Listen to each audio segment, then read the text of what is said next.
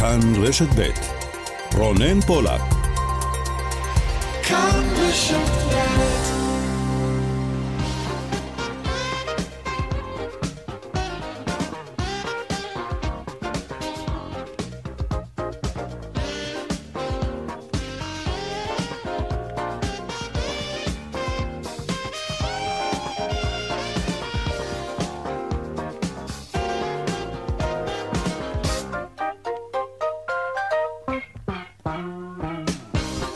עכשיו ארבע ועוד ארבע דקות וחצי, צבע הכסף, התוכנית הכלכלית כאן ברשת ב', שלום לכם, שבוע טוב. מפיק התוכנית היום הוא אביגל בשור, טכנאי השידור אריאל מור.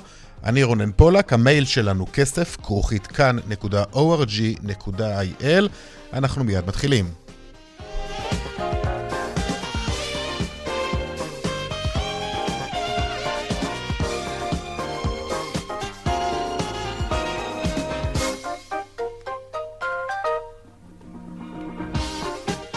פותחים כרגיל בחותרות צבע הכסף ותחילה הרפורמה שהציג היום בנק ישראל בתחום המשכנתאות, במרכזה הגברת השקיפות כדי להקל על ציבור הלווים, להשוות בין ההצעות השונות מהבנקים. מיד ליאל קייזר תרחיב בנושא הזה, נדבר גם עם בכיר בבנק ישראל. ועדת השרים לחקיקה אישרה פה אחד את הצעת החוק להגבלת כהונת ראשי ממשלה. החוק לא יחול על ראש הממשלה לשעבר נתניהו, מיד נתעדכן גם על כך. עכשיו לטורקיה ולמעצרם של שני האזרחים הישראלים שם. שלום אה, חן ביאר, שליח כאן חדשות לטורקיה. שלום חן. שלום, אחר צהריים טובים רונן. הפרטים משם, חן. תראה, לפי שעה, אה, אם יש התרחשויות אז הן קורות מתחת לפני השטח וגם אה, בני המשפחה של נטלי ומורדי שעצורים כאן כבר חמישה ימים, גם שרי הממשלה התבקשו בשלב הזה לשמור על פרופיל נמוך עד כמה שניתן, למתן הצהרות, כי יש הבנה שהדבר הזה אולי יכול אה, לפגוע או לעכב את המאמצים אה, להביא לשחרורם. מאמצים שנמשכים גם במישור הדיפלומטי, גם במישור המשפטי, יהיה ניסיון אה, ללכת לכיוון של הגשת ערר, ככל הנראה מחר, היום צריך לזכור יום ראשון זה יום השבתון כאן בטורקיה, כך שפעולות רשמיות מול גופים שפועלים כאן, אם זה פרקליטות, אם זה אה, בתי משפט לא ניתן אה, לעשות אה, בשלב הזה, ובעיקר הדברים באמת קורים מתחת לפני השטח, תוך הבנה של כולם שמרכיב הזמן בנסיבות האלה הוא מרכיב מאוד מאוד משמעותי, וככל שהוא עובר אז יכול להיות שיהיה יותר קשה להתיר את התסבוכת בפרשה המשונה משהו הזאת. עדיין, כן, פרשה משונה ונקווה שתסתיים במהרה. תודה, חן ויער, שליחנו שם לאיסטנבול. תודה לך. אנחנו ממשיכים uh, בנושא הזה, גם ראש הממשלה בנט התייחס הבוקר בפתח ישיבת הממשלה למעצרם של הישראלים בטורקיה. מדובר בשני אזרחים תמימים שנקלעו בטעות לסיטואציה מורכבת. שוחחתי אתמול עם המשפחה ואנחנו עושים הכל כדי להביא את הנושא לפתרון. ביקשתי מהמשפחה, למרות הקושי הגדול, להיות חזקים. אנחנו איתכם. מעבר לזה, לא נכון להרחיב כרגע. כך אה, ראש הממשלה אה, בנט אה, מוקדם יותר, וברקע המעצר, מספר ההזמנות של ישראלים לטורקיה צונח ביותר מ-50 אחוזים. שלום לך שרון עידן, כתבנו לענייני תיירות. כן, שלום אה, רונן. אנחנו מדברים בעצם על ירידה משמעותית מאוד בהזמנות אה, של אה, כרטיסי טיסה לטורקיה של ישראלים. רק צריך לומר משהו לפני, תראה, יש לנו 13 טיסות למשל רק היום בין ישראל לאיסטנבול ואנטליה, לעיקר היעדים. מחר יותר, בימי חמישי אפילו 15 טיסות, אבל צריך לזכור שמרבית הנוסעים על הטיסות האלה ממשיכים ליעדי המשך. כלומר, הם לא עוצרים באיסטנבול, אלא ממשיכים בטיסות ה connection ליעדים רבים במזרח אסיה, לארה"ב. וכולי. משהו כמו בין 10 ל-20 אחוזים, תלוי בתקופה, יורדים בטורקיה. אנחנו רואים ירידה של כמעט 50 אחוז ממש בשתי היממות האחרונות בתעבורה אה, לטורקיה עצמה. כלומר, אנשים חושבים פעמיים האם הם באמת אה, מעוניינים אה, להגיע לשם אה, בימים אה, האלה. צריך לזכור שמרבית הטיסות אה, ממשיכות ומתקיימות, כלומר, אנחנו לא רואים ביטולים. צריך לקחת גם בחשבון שברקע של הדברים האלה, חברת טורקיש למשל, מטיסה כמויות אדירות של מטענים. אגב, mm-hmm. הקורונה בעצם זאת הייתה החטיבה הרווחית ביותר שלה בחודשים האחרונים של טורקיש איירליינס, וכידוע לך, הסחר בין ישראל לטורקיה הוא, הוא סחר משמעותי מאוד, ולכן צמצום בטיסות כרגע אני לא מעריך שנראה, אבל פחות ישראלים על הטיסות לטורקיה עצמה.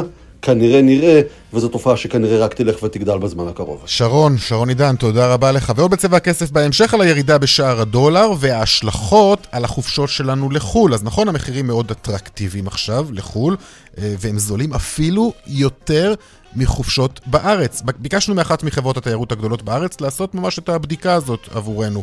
אה, כמה עולה, כמה עולה טיסה לחו"ל, חופשה לחו"ל, כמה עולה בית מלון בארץ. עוד מעט נהיה עם המחירים, אבל ברקע גם צריך לזכור, וזה חשוב, אירופה היא קצת נסגרת עכשיו ברקע הגידול בתחלואה, גם לכך יש השלכות, מן הסתם.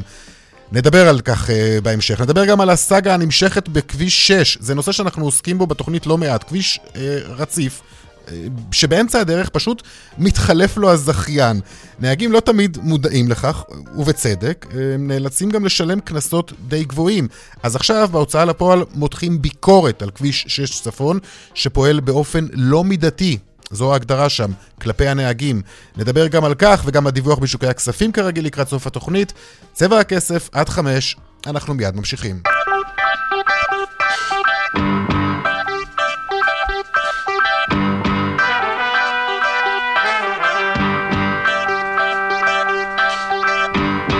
פותחים בוועדת השרים לחקיקה שאישרה פה אחד את הצעת החוק להגבלת כהונת ראשי ממשלה. שלום לך, אמוץ שפירא, כתבנו לענייני משפט. כן, שלום רונן. כצפוי, ועדת השרים לענייני חקיקה אה, מאשרת את תמיכת הממשלה בהצעת החוק שיזם שר המשפטים גדעון סער להגבלת כהונה בתפקיד ראש ממשלה. מדובר בתיקון לחוק יסוד הממשלה שלפיו חבר כנסת שכיהן אה, בתפקיד ראש הממשלה שמונה אה, שנים ברציפות, לא יוכל עוד להיות ראש ממשלה. צריך להדגיש, חישוב התקופה יחל אה, מכניסתו של החוק הזה לתוקף. כלומר, החוק הזה לא ימנע למשל מבנימין נתניהו, אם וכאשר בתסריט כזה או אחר, להיבחר שוב לראשות הממשלה, כי כאמור חישוב תקופת הכהונה של שמונה שנים יתחיל עם כניסת התיקון הזה לתוקף. בין הנימוקים להצעת החוק הזו, החשש כי בשל התפקיד רב העוצמה הזה יהיה ריכוז מופרז של כוח בידי מי שמכהן בתפקיד, ולכך אה, כך ניתן עלולות להיות אה, השלכות מזיקות.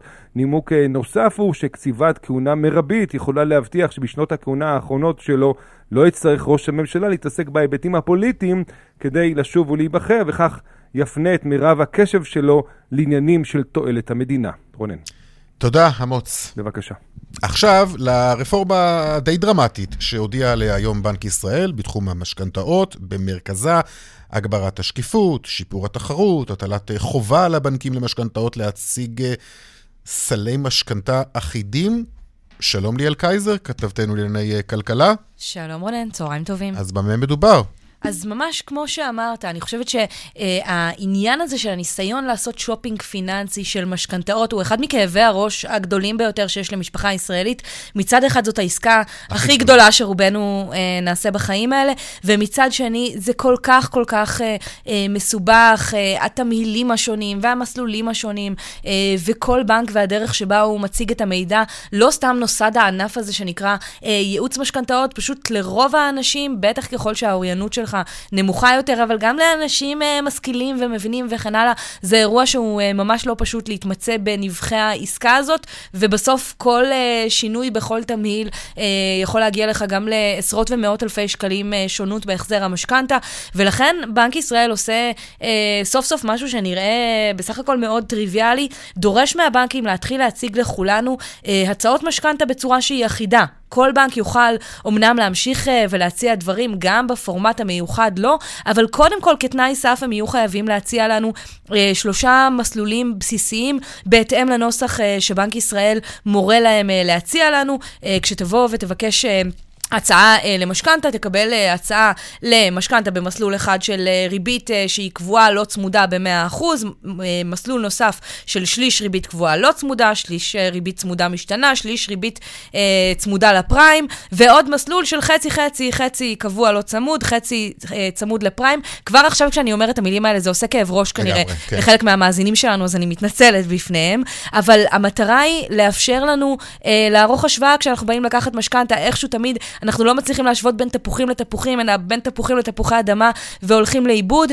עוד דבר אה, שבנק ישראל ידרוש מהבנקים להציג לנו, זה לא רק מהו ההחזר החודשי הצפוי לנו במועד לקיחת המשכנתה, אלא גם לכמה יכול להגיע ההחזר המקסימלי במסלול שאותו אנחנו בוחרים. מצד אחד זו עסקה אה, של אה, 20, 25 שנה. 25 שנה, נכון. ומצד שני, הנטייה האנושית הטבעית היא להסתכל בהסתכלות uh, קצרת טווח. Uh, אני צריך uh, להחזיר 5,000 שקל עכשיו, בחודשים הראשונים, אז זה נראה לי טוב, בלי לחשוב על האפשרות שעם הריבית המשתנה וכן הלאה, זה יכול לטפוח פי כמה אז הם וכמה. להציג לך את השורה התחתונה בעוד 20, 25, 30 שנה? ולא רק זה, הם גם יהיו חייבים גם את זה, כלומר, מה יכול להיות החודש היקר ביותר, אבל לא רק את זה, אלא גם מה תהיה העלות הכוללת של החזר המשכנתה. לקחת משכנתה של מיליון, בסופו של יום, עם כל הריביות וכן הלאה, תצטרך להחזיר לבנק מיליון שמונה מאות, אז ברגע לקיחת המשכנתה יגידו לך, הריביות שאתה לוקח כעת אמורות להתמצות ב-800 אלף שקלים. זה נשמע אה, משהו שהוא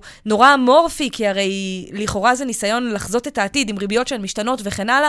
בנק ישראל אה, מציג איזושהי מתודולוגיה, איזושהי... מחשבון? אה, מחשבון, mm-hmm. שאנחנו לא בהכרח נוכל לראות אותו, או, ו- ובכנות, גם אם אנחנו אה, נעבור על המחשבון הזה, עבור רובנו זה יהיה סינית, אפילו. אבל כל הבנקים יצטרכו לעבוד לפי אותה שיטת חישוב. אז זה לא שבנק אחד יגיד לך 400 אלף, ועל אותה סיטואציה בדיוק בנק אחר יגיד לך 800 אלף, הם יצטרכו, או לפחות זה לא מה שאמור לקרות, אתה יודע.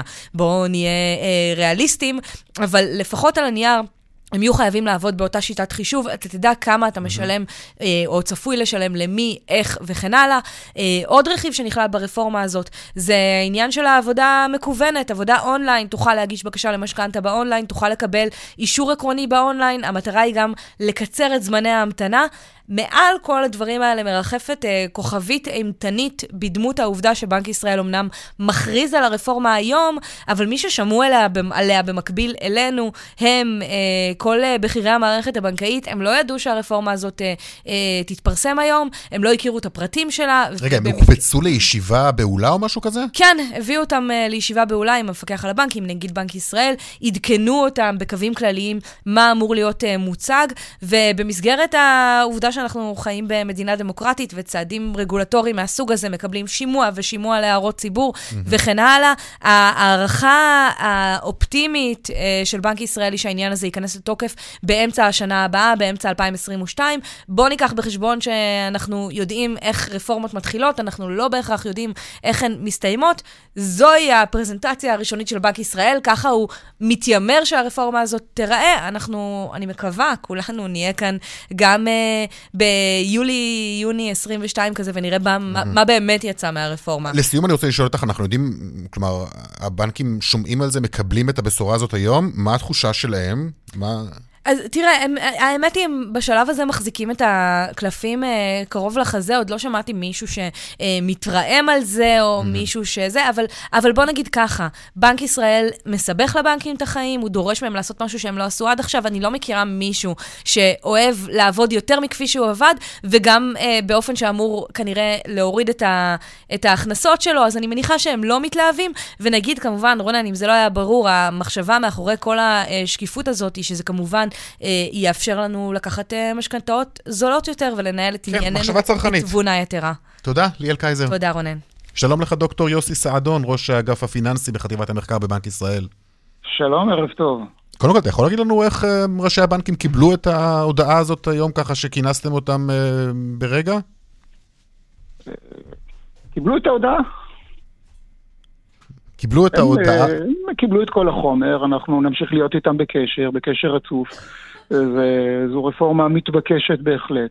דורשת אה, גם אה, הסברים לגבי המתודולוגיה, ואנחנו נעשה את זה בשמחה רבה ככל שיידרש. אוקיי, עכשיו בואו נתחיל ממש בהתחלה, כי בכל מקום שמוצגת רפורמה היא נועדה לפתור איזושהי בעיה. איפה אתם ראיתם את עיקר הבעיה? תראה, בוא נתחיל, כמו שהכתבת תיארה את זה, לדעתי בצורה מצוינת. תראה, כשבן אדם, כל, כל זוג, כל רוכש דירה בא לקחת משכנתה, כנראה מדובר בעסקה מאוד מאוד מסובכת, העסקה הפיננסית הכי מסובכת ביותר. כן, אני לא יודע אם הכי מסובכת, אבל הכי גדולה. כנראה לכל, ל, ל, ל, לאזרח הממוצע ומעלה אה, מדובר בעסקה הכי מסובכת אה, מבחינה פיננסית לפחות, וגם עם ההתחייבות הכי ארוכה. Mm-hmm. וכשבישראל, בשונה ממה שקורה בעולם, זה עוד יותר מורכב. במדינות העולם, שרובן שבדקנו, למעשה יש לך אפשרות לקחת שני סוגי הלוואות. או הלוואה אחת, ריבית קבועה, קבועה וזהו, או הלוואה אחת שהיא בריבית משתנה. אין דבר כזה צמוד בעולם. רק אצלנו יש את החיה הזאת שנקראת הלוואה צמודה, וגם בעולם אתה יכול לקחת או את זה או את זה. אצלנו יש לך גם הצמדה, גם ריבית משתנה, גם ריבית קבועה לא צמודה, גם ריבית משתנה לא צמודה, ותחשוב שאת כל, הת... כל השמות האלה ש... שתיארתי עכשיו, אפשר גם לעשות קומבינציות ביניהן. למעשה אתה יכול להגיע לאינסוף קומבינציות. וזה מה שקרה לכל לקוח שבא לקחת, אה, לקחת הלוואה. הוא קיבל אינסוף קומבינציות, וגם אם הוא היה עם כוונות מאוד מאוד טובות לעשות השוואה ושופינג בין הבנקים, למעשה הוא לא יכל. כי הוא לא היה מקבל בדיוק את אותה הצעה מהבנק האחד לבנק השני, בדיוק כמו שכתבת לכם את הערה, זה להשוות בין תפוחים לתפוחי אדמה. Hmm. וכאן, כאן הגיעה הבעיה שלמעשה התמחור שאנחנו רואים כשאנחנו מקבלים את האישור העקרוני הזה הוא תמחור לא ברור. אנחנו מקבלים אמנם לכאורה הרבה מידע על כל רכיב ורכיב בהלוואה, אבל בסך הכל ההלוואה אין לנו מושג באמת מה קורה. מה הבעיה? הבעיה שכדי לחשב את, ה, את הריביות, את הריבית הכוללת על כל המשכנתה, צריך גם להסתכל קדימה 20 ו-25 שנה. וכאן אנחנו נכנסנו והפעלנו שני דברים. שהם קשורים למעשה מעולם המימון, מעולם התיאוריה הפיננסית וכולי. וכאן אנחנו אמרנו בואו נעשה קודם כל את הריבית, במימון קוראים לזה את ה-IRR או את שיעור התשואה הפנימי. כן. בואו נחשב את זה. ובשביל זה, כדי לחשב את זה, אנחנו צריכים חלק אחר בתחום המימון, שזה עקומי תשואות, שזה לגזור את הציפיות מתוך, אה, מתוך אגרות החוב.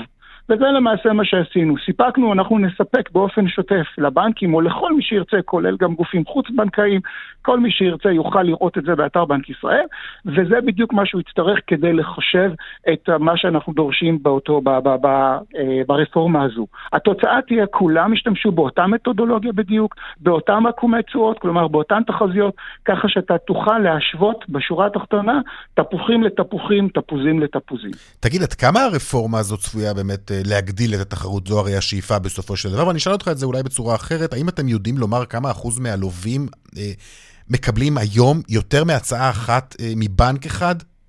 אה, מה שאני זוכר, למעלה מ-40% מהלווים, אבל אה, אל תתפוס אותי במילה, למעלה מ-40% מהלווים מקבלים הצעה יותר מבנק אחד, אבל כמו שאמרתי, הבעיה היא לא לקבל את ההצעות, כי באמת הלווים עושים את המאמץ שהם נדרשים לו.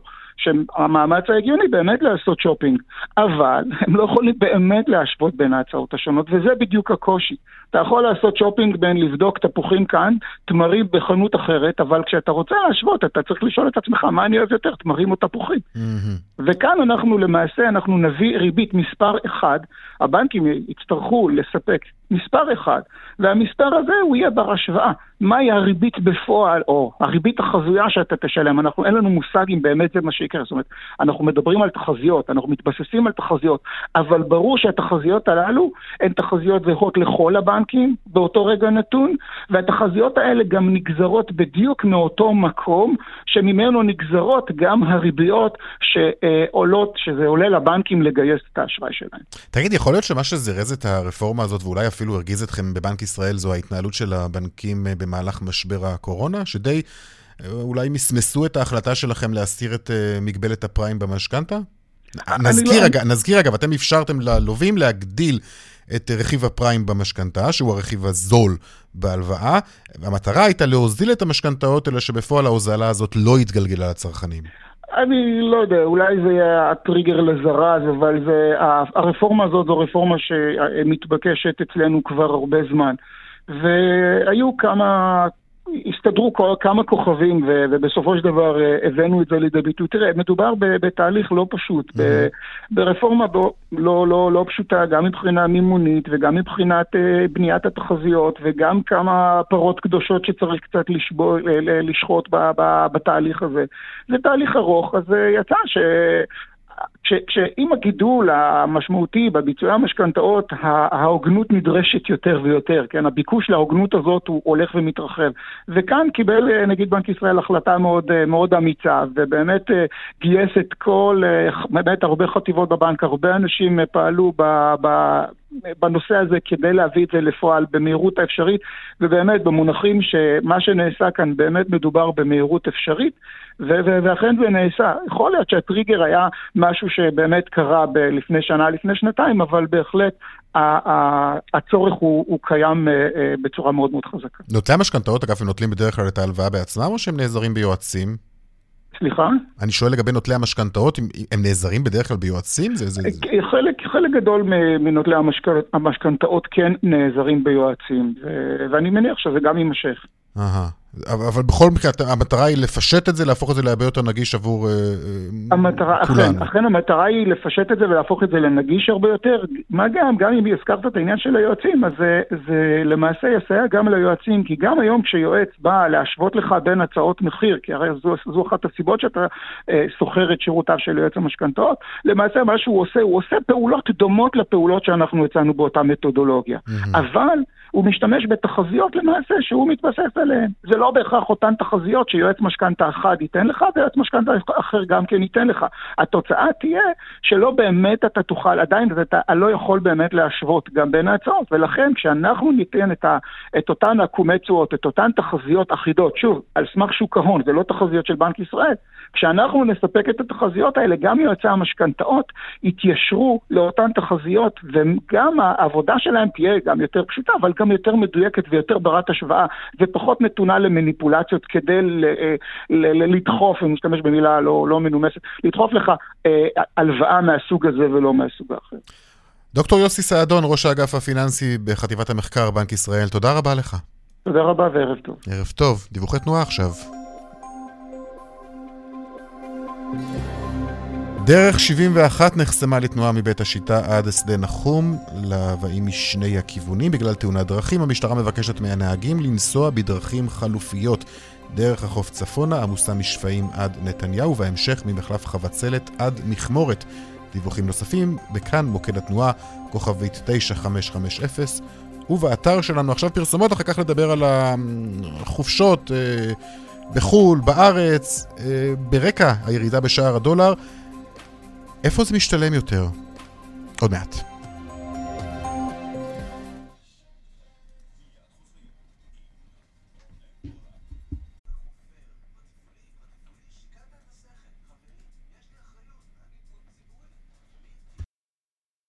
ארבע וחצי בדיוק, עכשיו אה, נברר קצת אה, לגבי מחירי החופשות אה, ברקע הירידה בשער הדולר ופתיחת השמיים עם עוד ועוד מדינות שנפתחות לתיירים, למרות שהן גם קצת נסגרות עכשיו, אנחנו שומעים על ההגבלות החדשות ועל כך שיותר ויותר מדינות באירופה חוות גל חדש של תחלואה, הגל הרביעי.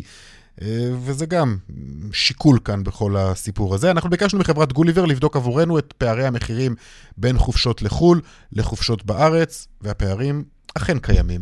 שלום לך זיו רוזן, מנכ"ל קבוצת גוליבר. שלום, ערב טוב, אהלן. בואו נעשה הקדמה קצרה, מה בדקתם?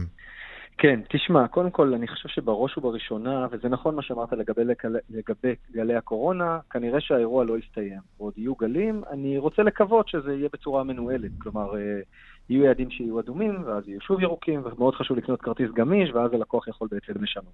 עכשיו לשאלתך, הדבר המרכזי הוא שער הדולר. ברגע שהדולר כל כך נמוך, והיום הוא באמת בשיא, של כמעט שלושה שקלים, טיפה יותר. שלושה שקלים ועשר אגורות. שלוש נקודה אחת, נכון. אה, ועשינו השוואה כמה עולה אה, לטוס ממש בימים אלה לחופשה בחו"ל, אה, בירות אירופה כמו וינה, פראג, בגיאורגיה, בתומי, אתונה, ואני אתן ככה מכנה משותף ממוצע לשלושה ימים עם ארוחת בוקר, טיסה ומלון, פחות מ-1,500 שקלים.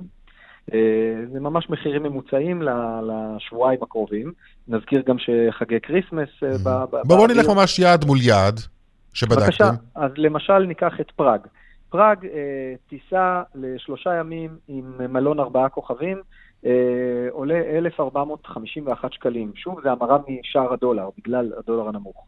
אם ניקח מלון דומה בירושלים, אה, שממש מייצג את מלון דומה לפר... למה שבפראג, אז לקחנו את מלון קיסר לצורך העניין, אז שם המחיר הוא, האמת שהוא יוצא די דומה, 1,500 שקלים, אז יש פה פער קטן לטובת חופשה בחו"ל, אבל שוב, המדהים הוא, פה מדובר בחופשה, כולל טיסה, ומה שמשתמע וכך, ופה זה מלון בארץ. אנחנו יודעים שיש פערי מחירים בין ישראל לחו"ל. אני לא רוצה להשמיץ את בתי המלון, יש את הסיבות לזה, אבל מבחינת הצרכן, בהחלט אפשר לראות uh, שיש פערים. אני אקח פער אחר, uh, אולי uh, גבוה יותר. Uh, בטבריה, מלון לייקהאוס, uh, אנחנו רואים שעולה חופשה לשלושה ימים בחודש הקרוב, 2,100 שקל.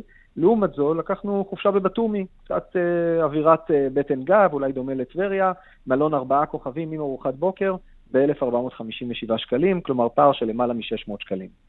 Uh, הרשימה עוד ארוכה, אני יכול להשוות, נשכח למשל את uh, דובאי, יעד מאוד פופולרי אגב בתקופה הזו אצל הישראלים, יעד מאוד יוקרתי, מלון חמישה כוכבים, uh, עולה ב-528 דולרים לשני עם ארוחת בוקר, בשקלים זה 3,274. ניקח מלון מאוד יוקרתי בירושלים, למשל מלון דן המלך דוד, מלון מצוין, אבל לצערי הוא עולה יותר, 3,422 שקלים, פער של 150 שקלים בערך, וכאמור זה בארץ וזה בחו"ל. אז שער הדולר, ת, תמיד ידוע שיש פערים, אבל שער הדולר עוד יותר מבליט את, את הפער הזה. זה גם נובע מזה שאלה שעוסקים בתיירות חו"ל מאוד מנסים לעודד את הטיסה לחו"ל כדי להחזיר את השוק, וגם שער הדולר המאוד אטרקטיבי. עכשיו, יש עוד משהו שצריך לקחת בחשבון, ואת זה לא לקחתם בחשבון, עלות הבדיקות. זו גם הוצאה. Uh, אתה צודק, uh, לא לקחנו את זה בחשבון, היא לא הוצאה גבוהה. לא, לא, היא יכולה להגיע, אנחנו עשינו איזושהי בדיקה, איזשהו חישוב, זו הוצאה משפחתית שיכולה להגיע לאלף שקלים. כן, בוא אני, אז קודם כל פה בבדיקה עשינו את זה לזוגות, ויש יש מדינות. נכון, כי יש גם בעצם הגבלה, עדיין יש את הבעיה עם ילדים לא מחוסנים. נכון. רוב ההזמנות כרגע זה גם מעל גיל 12, 12 כדי שילדים לא מחוסנים לא יטוסו. אבל לשאלתך, וזה חשוב לציין, טוב, טוב שהזכרת, יש עלויות לבדיקות, יש מדינות בהן לא נדרש בדיקה כשאתה מגיע ליעד, למשל בודפסט, גם יעד פופולרי, אתה עם תעודת מתחסן נכנס ללא עלות. ועלות הבדיקה שם היא סדרי גודל של 70 אה, שקלים לפני שמגיעים לארץ. אגב, אני אתן פה איזה טיפ ואספר שיש מגמה כזו, הרבה אנשים מזמינים חופשה לפחות מ-72 שעות, בדיוק כמו החופשות שהצגתי כרגע, ואז אתה גם לא נדרש לעשות בדיקה בכניסה לארץ, כלומר אין את העלות הזו. Mm-hmm. כלומר, לשאלתך, אתה צודק, אם עושים בדיקות, יש עלויות, אבל לא בהכרח חייבים אותן, לא בכל יעד זה נדרש. אם טסים לפחות מ-72 שעות, אז גם לא נדרש בכניסה. טוב, וגם את זה הזכרנו, וזה גם משהו שאנשים לוקחים עכשיו בחשבון, אה, את גל אותו גל קורונה שפוקד את אה, אירופה. כלומר, חופשה באוסטריה או הולנד זה נחמד, אבל מדובר במדינות שנכנסות אה, לסגרים, קצת בעייתי. כן, זה בעייתי. תראה, הקורונה, כמה אנחנו אומרים את זה הרבה פעמים, היא כנראה תלווה אותנו עוד הרבה. הדרך בעיניי, ונכון שאני מהתעשייה, אבל בסוף אני גם אזרח שטס וגם מנסה לחזור לאיזושהי נורמליות שכולנו שואפים אליה. אה, צריך, חשוב להזמין כרטיס גמיש. אני אתן דוגמה למשל אצלנו כשמזמינים בטיסות אל על, אז אתה מקבל את היכולת לדחות את הטיסה מכל סיבה שאתה רוצה למשך שנתיים. כלומר, זה כרטיס מאוד גמיש שאתה יכול להזמין, ואם בסוף היעד יהיה אדום, או סתם תחליט שאתה לא רוצה, אז אתה יכול להזיז. וזו רק דוגמה, יש הרבה סוגי כרטיסים כאלה.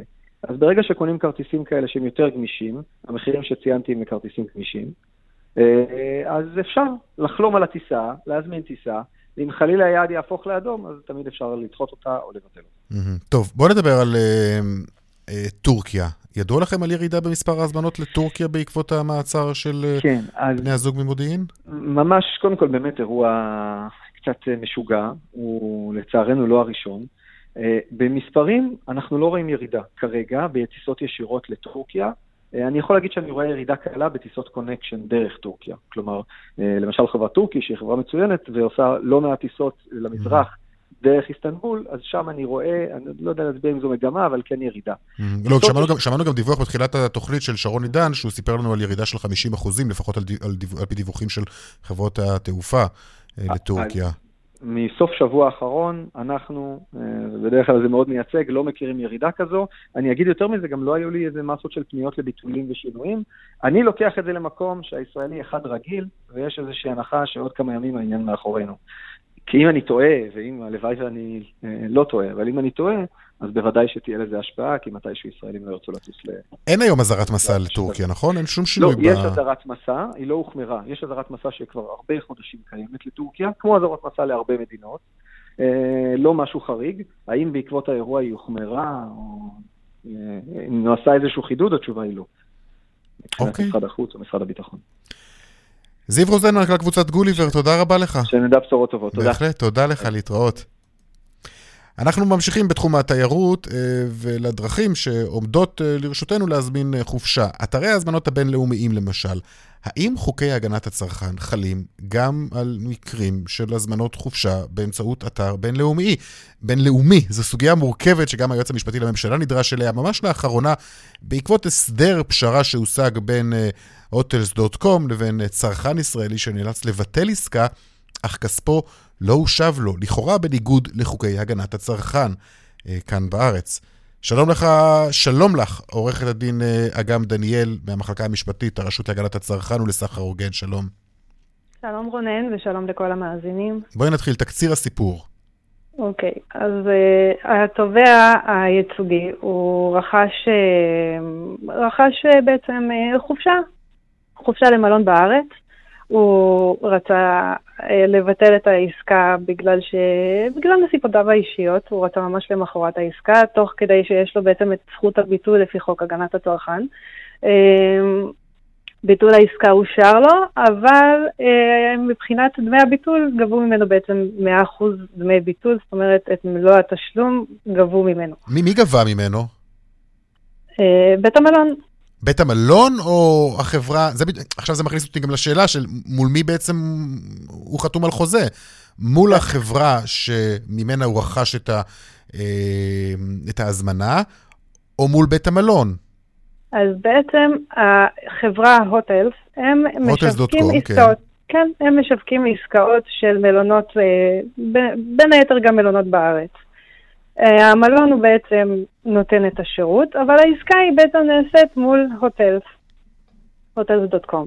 העוסק אה, הוא בעצם הוטלס, הוא משווק את העסקה לצרכן, הצרכן רוכש אה, את העסקה על בסיס המידע שמוצג באתר של הוטלס, האתר שלהם הוא בשפה העברית, הם פונים לקהל הישראלי, המחיר מוצג שם בשקלים, השירות הוא לשירות, אה, לרכישת אה, שירותי הערכה בישראל.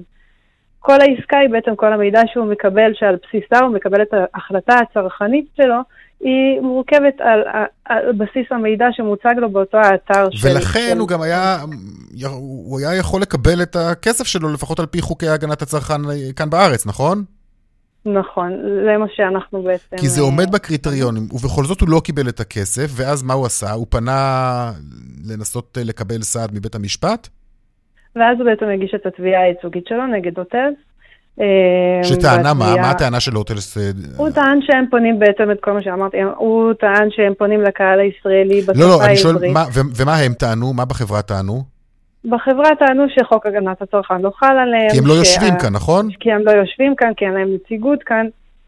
עכשיו, אנחנו, הרשות להגנת הצרכן וסחר הוגן, אנחנו בעצם אה, המלצנו ליועץ המשפטי לממשלה להתנגד להסדר.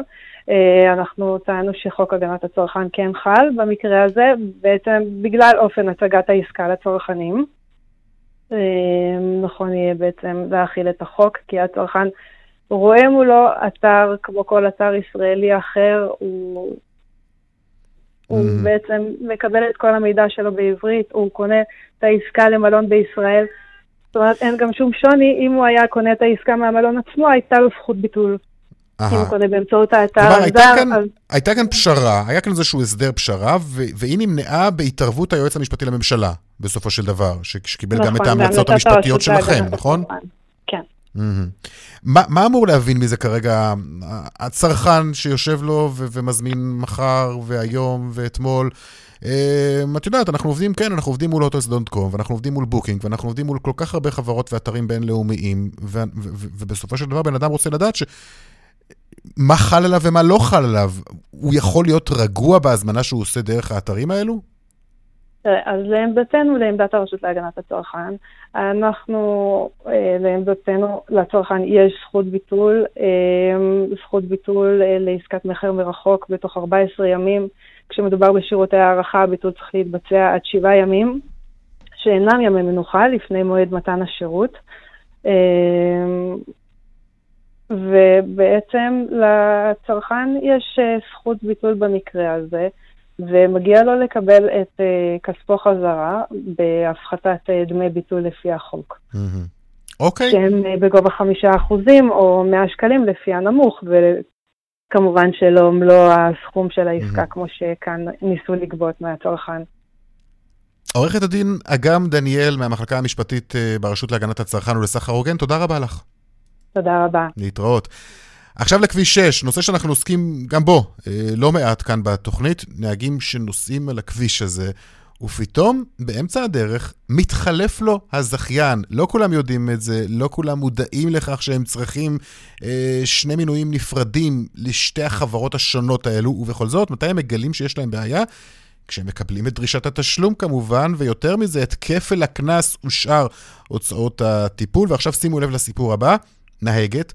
היא גילתה שגובה החוב שלה תפח מ-120 שקלים ל-1,500 שקלים. היא פנתה להוצאה לפועל, בבקשה להפחית את החוב, ובתגובה, הרשמת, רשמת ההוצאה לפועל, היא מתחה ביקורת חריפה על כביש חוצה צפון, על האופן הלא מידתי שבו גובה החברה את חובותיה. שלום לך, יושבת ראש הוועדה לפניות הציבור, חברת הכנסת יעל רון בן משה, שלום לך. ערב טוב. איך קורה דבר כזה שחוב של 120 שקלים הופך בתוך שנה לחוב של 1,500 שקלים? כמו שהרשמת קבע, גביית חוב שנראית לא מידתית. נראה שהליכי ההוצאה לפועל של הזוכה באמצעות ייצוג משפטי פשוט מכבידים על הציבור. אני מצטטת מתוך דברי הרשמת. אנחנו מבררים את העניין בכנסת כגוף המפקח על הרשויות הממשלתיות השונות. ביום שלישי השבוע יקיים דיון המשך בנושא, משרד התחבורה ישתתף, משרד המשפטים, משרד האוצר והזכייניות של כביש 6. אבל אנחנו בעצם נתקלים פה בשתי בעיות. הראשונה זה שמשום מה המדינה החליטה לפצל לשתי זכייניות. לא ברור לי עד הסוף למה, ופעם שנייה זה שבעצם הציבור לא מיודע על הדבר הזה. כן, כי אני אומר, באמצע הכביש מתחלף לך הזכיין, זה פשוט מדהים הקטע הזה, וכל כך הרבה אנשים לא יודעים את זה אפילו. אני חייב להגיד לך את האמת, אפילו אני כביכול צרכן שמכיר ועוסק בעניינים האלה, אבל גם אני מתבלבל, גם אני מתבלבל שם אה, לא אחת, כי, כי, כי, כי זה באמת, פתאום באמצע הכביש מתחלף לו הזכיין, ואחרי זה אתה מקבל הודעת תשלום, אתה בטוח שיש לך מנוי ובעצם אין לך, כי כבר כאן נכון. זו חברה אחרת. נכון, ואתה מקבל את החשבונית אם היא מגיעה אליך, ואתה בטוח שיש לך מנוי, ואתה שם את זה בצד, ולא בודק האם שילמת את הארבעה שקלים, או שמונה שקלים, או כמה שעלתה הנסיעה.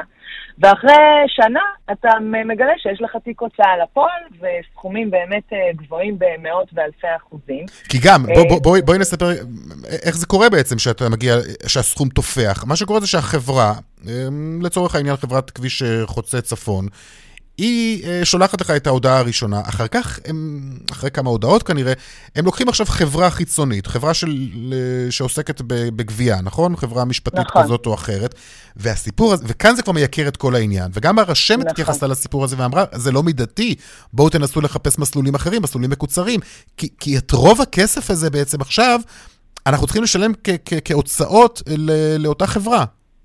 נכון, בעצם ה...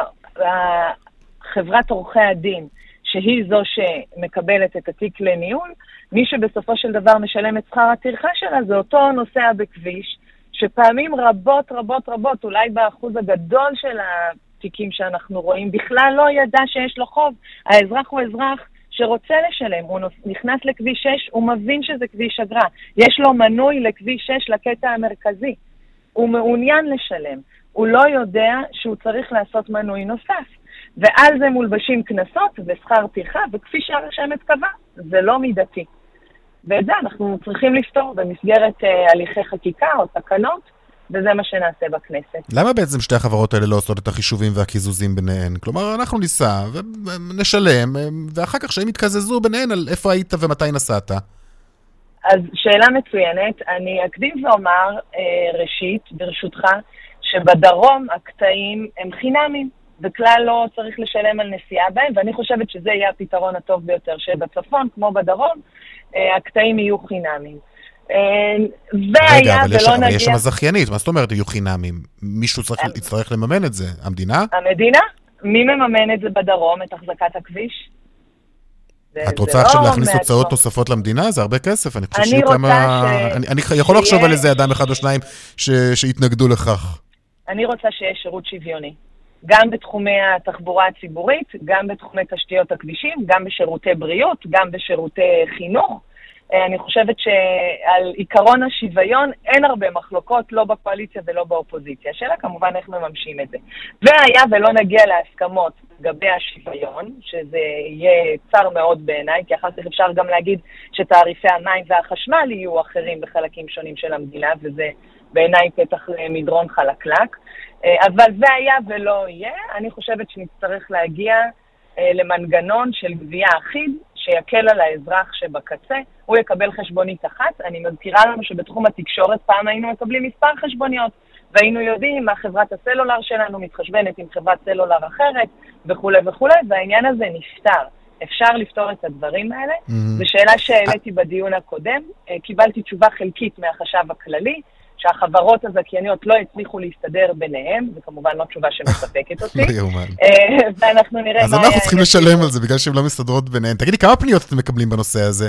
אני חייב להגיד לך, פה בתוכנית שלנו בצבע הכסף, אנחנו מקבלים המון פניות, אה, ואני יכול להבטיח לך שגם אחרי האייטם הזה שנעשה עכשיו, אנחנו נקבל הרבה מאוד פניות של מאזינים שנתקלו בדיוק באותה הבעיה. אני מניח שגם אצלכם זה ככה. אז בוועדה לפניות הציבור בכנסת, שאפשר למצוא את פרטיה כמובן אה, בגוגל הקרוב לביתכם, אנחנו אנחנו מקבלים, תקשיב, מאות פניות לחודש רק בעניין הגבייה של כביש 6 חוצה צפון.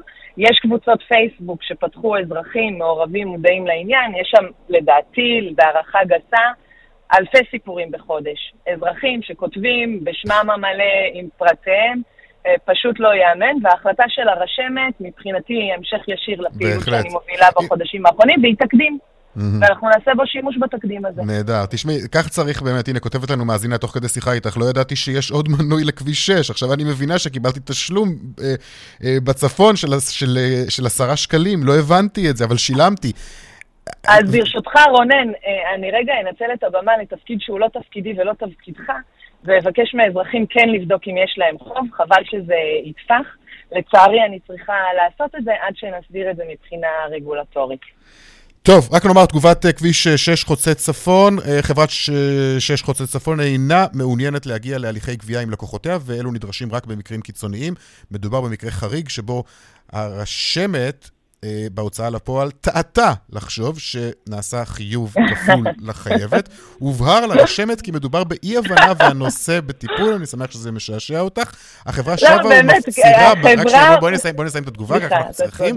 החברה שבה ומפצירה בנוסעים בכביש, יירשמו עוד היום כמינויים באתר כביש 6 חוצה צפון. מדובר בהליך קצר, פשוט והכי חשוב, ללא דמי מינוי, משלמים רק מתי שנוסעים. זו תגובת כביש 6 חוצה צפון. הדיון יימשך אצלך כאמור בוועדה. אה, אני מניח שגם נציגי החברות האלו מזומ... אה, יזומנו, נכון?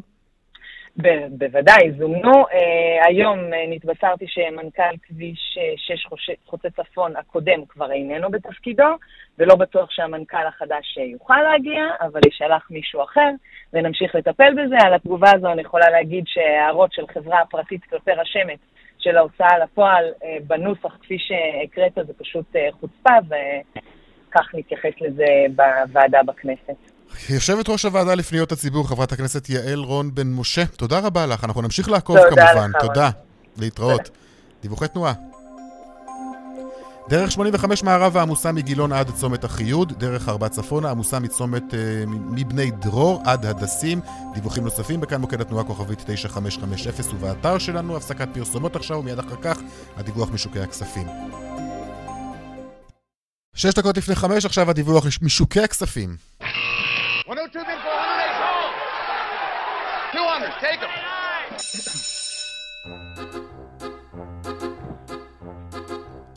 שלום רונן מנחם, כלכלן ראשי, בנק מזרחי טפחות.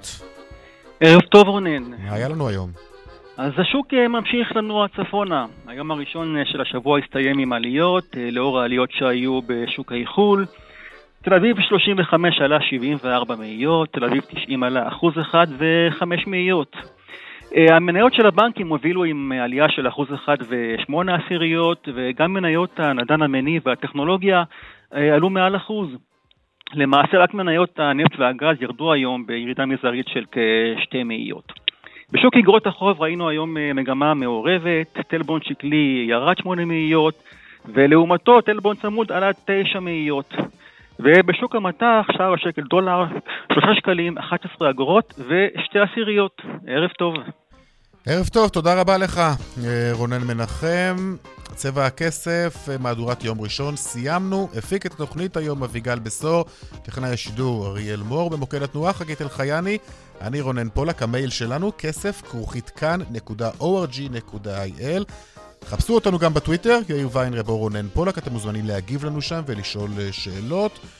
כל מה שאתם רוצים. תוכנית נוספת של צבע הכסף, גם מחר, בארבע.